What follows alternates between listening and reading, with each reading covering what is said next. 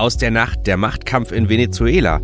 Heute in der RP Gericht rügt Schulplatzvergabe und das kommt auf uns zu. Diskussionen um das Ende der US-Haushaltssperre. Es ist Donnerstag, der 24. Januar 2019. Der Rheinische Post Aufwacher. Der Nachrichtenpodcast am Morgen. Guten Morgen, mein Name ist Daniel Fiene und wir starten jetzt gemeinsam in diesen neuen Tag mit unserem Nachrichtenpodcast. Und da schauen wir wie gewohnt zunächst auf die Meldung der Nacht und gestern Abend, da konnten wir lernen, die innenpolitische Krise in Venezuela hat sich zu einem offenen Machtkampf um die Staatsspitze ausgewachsen. Gestern rief sich Parlamentspräsident Juan Guaido zum Übergangspräsidenten des Landes aus und forderte damit Staatschef Nicolás Maduro heraus. Die USA und eine Reihe anderer Staaten stellten sich umgehend hinter Guaido, doch das venezolanische Militär hält weiter eisern zu Maduro. Bundesaußenminister Heiko Maas kündigte für heute eine Erklärung in Abstimmung mit den EU-Partnern an. Drei Jugendliche haben während einer Lehrveranstaltung im nordrhein-westfälischen Goch einen 17-Jährigen angegriffen und mit Schlagstöcken verprügelt.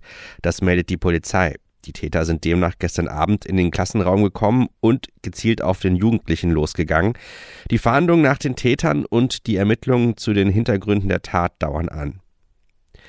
In den letzten Wochen haben die Streiks von Sicherheitspersonal den Flugverkehr auch hier bei uns in Düsseldorf den einen oder anderen Tag ganz schön durcheinander gebracht.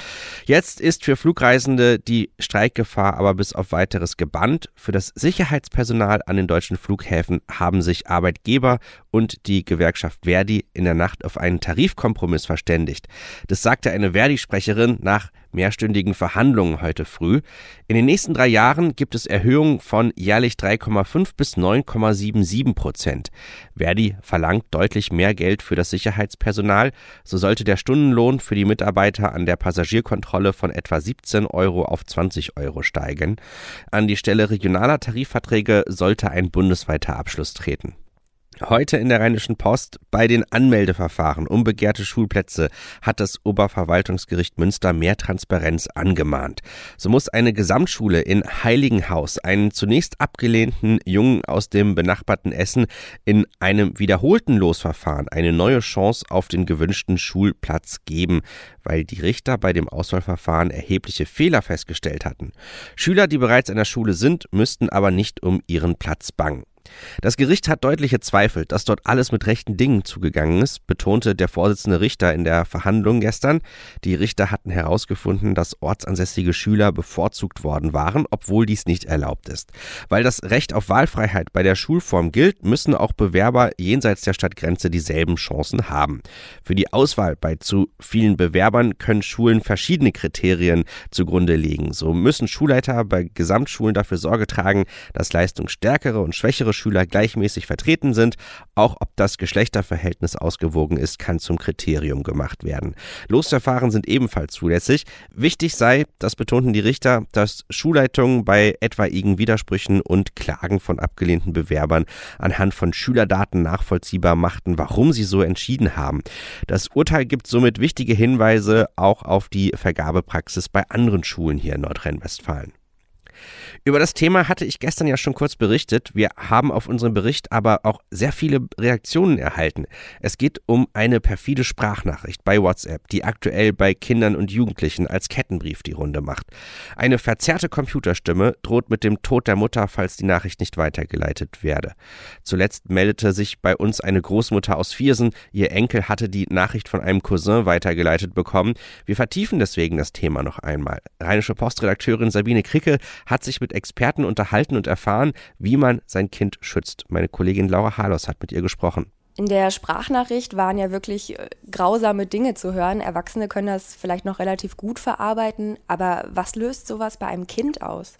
Ja, da hast du vollkommen recht. Also ähm, selbst bei Erwachsenen hat diese Sprachnachricht schon Gänsehaut ausgelöst, würde ich behaupten. Bei Kindern ist das natürlich nochmal eine ganz andere Sache. Ich habe da mit der Cyberpsychologin Katharina Katze aus Köln äh, drüber gesprochen und sie sagte ganz klar, dass Kinder davon wirklich traumatisiert werden können. Das löst Gefühle der Hilflosigkeit aus, Ohnmacht, Angst und teilweise kann es sogar so weit gehen, dass die Kinder Angst haben, das Haus zu verlassen, weil sie eben Sorge haben, dass ihre Mutter irgendwas passieren könnte. Ja, und gerade diese Sprachnachricht, das ist ja auch nochmal das besonders perfide an diesem aktuellen Fall. Über die Sprache werden natürlich größere und intensivere Emotionen äh, geweckt, vor allen Dingen halt auch in Kindern. Die Cyberpsychologin rät auch ganz klar dazu, dass man im Zweifelsfall sich auch psychologische Hilfe suchen sollte. Wir kennen das ja noch von früher, also so Kettenbriefe hat man sich auf Zettelchen, sage ich mal, in der Schule rübergeschoben. Jetzt äh, kommt sie als Sprachnachricht auf dem Handy über WhatsApp. Da fragt man sich ja auch, äh, okay, ab welchem Alter sollte mein Kind denn überhaupt dann ein Handy haben? Ja, das ist äh, eine absolut wichtige Frage, die sich wahrscheinlich auch sehr viele Eltern, ähm, vor allen Dingen aktuell, auch stellen. Ja, die Antwort darauf ist ein bisschen schwierig. Ich habe mit der Nadine äh, Eikenbusch äh, gesprochen, die ist Medienexpertin und Referentin der EU-Initiative ClickSafe, die sich eben auch mit solchen Fällen beschäftigen. Und äh, sie sagte auch ganz klar, da gibt es kein konkretes Alter, wo man sagen kann, jetzt braucht mein Kind unbedingt ein Handy und jetzt ist es zu früh. Meistens machen die Eltern das, dass sie sagen, sagen, das Kind wechselt von der Grundschule auf die weiterführende Schule und das ist jetzt der Schritt, wo es dann ein eigenes Handy bekommen sollte. Da muss man aber auch dann sagen, braucht ein Kind in der Grundschule unbedingt ein internetfähiges Handy? Oder reicht es da vielleicht auch einfach aus, wenn das Kind auf einem normalen Handy zu erreichen ist und eben ja gar keine Sorge bestehen muss, dass, dass es durch solche Nachrichten irgendwelche Traumata erlebt oder ähm, ja Daten von sich preisgibt, äh, wo die Eltern vielleicht sagen, dass das sollte jetzt kein Fremder über mein Kind erfahren. Da ist es äh, ganz wichtig, dass sich Eltern, die ihren Kindern hinsetzen, darüber sprechen, dass man sich auch im Bekanntenkreis umhört, wie gehen andere Eltern damit um, gibt es WhatsApp WhatsApp-Gruppen kann man nicht auf WhatsApp-Gruppen auch verzichten, gerade wenn die Kinder noch jünger sind. Da sei nämlich auch angemerkt, WhatsApp ist erst ab 16 Jahren offiziell erlaubt. Wenn ich mich jetzt dann dazu entscheide, meinem Kind ein Handy zu geben, sollte ich dann äh, dennoch gewisse Regeln festlegen? Feste Regeln sind absolut wichtig, wenn äh, Kinder Handys nutzen möchten. Ähm, da gibt es zum Beispiel auch die Möglichkeit, einen Mediennutzungsvertrag zu erstellen. Das können äh, Eltern mit ihren Kindern gemeinsam im Internet machen. Da legt man dann eben fest, in welchem Zeitrahmen das Handy genutzt werden darf, zu welchen Zwecken das Handy genutzt werden kann. Und ähm, da sollte aber auch ganz klar drin festgesetzt werden, was passiert, wenn sich das Kind eben nicht an die Regeln hält. Eltern sollten aber darauf verzichten, ihren Kindern das Handy komplett dann zu verbieten, denn ähm, heutzutage ist es schon so, dass, dass die Jugendlichen gerade über Handys kommunizieren und wenn sie das nicht mehr können, dann sind sie halt auch von der Außenwelt abgeschnitten.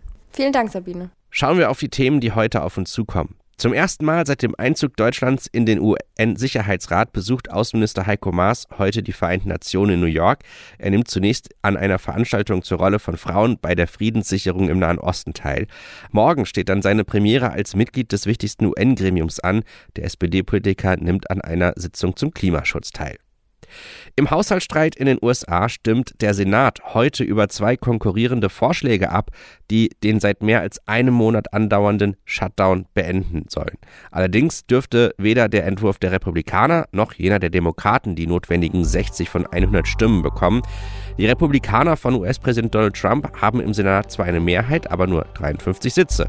Im Zentrum des Haushaltsstreits, der seit kurz vor Weihnachten Teile der US-Regierung stilllegt, steht Trumps Forderung nach Geld für eine Mauer an der Grenze zu Mexiko.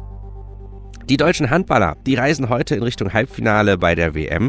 Sie haben sich ja am Abend bei der Heim-WM den Gruppensieg gesichert. Gegen Spanien gewann die deutsche Mannschaft 31 zu 30. Für das Halbfinalduell mit Norwegen konnten sich die Deutschen also schon gut einwerfen und das Spiel ist dann morgen um 20.30 Uhr.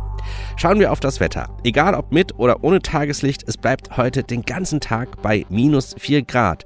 Insgesamt auch ziemlich grau. Und morgen Mittag, wenn viele dann ins Wochenende starten, da gibt es dann neue leichte Schneeschauer. Das war der Rheinische Postaufwacher für heute. Mein Name ist Daniel Fiene. Ich wünsche euch noch einen schönen Tag. Mehr bei uns im Netz www.rp-online.de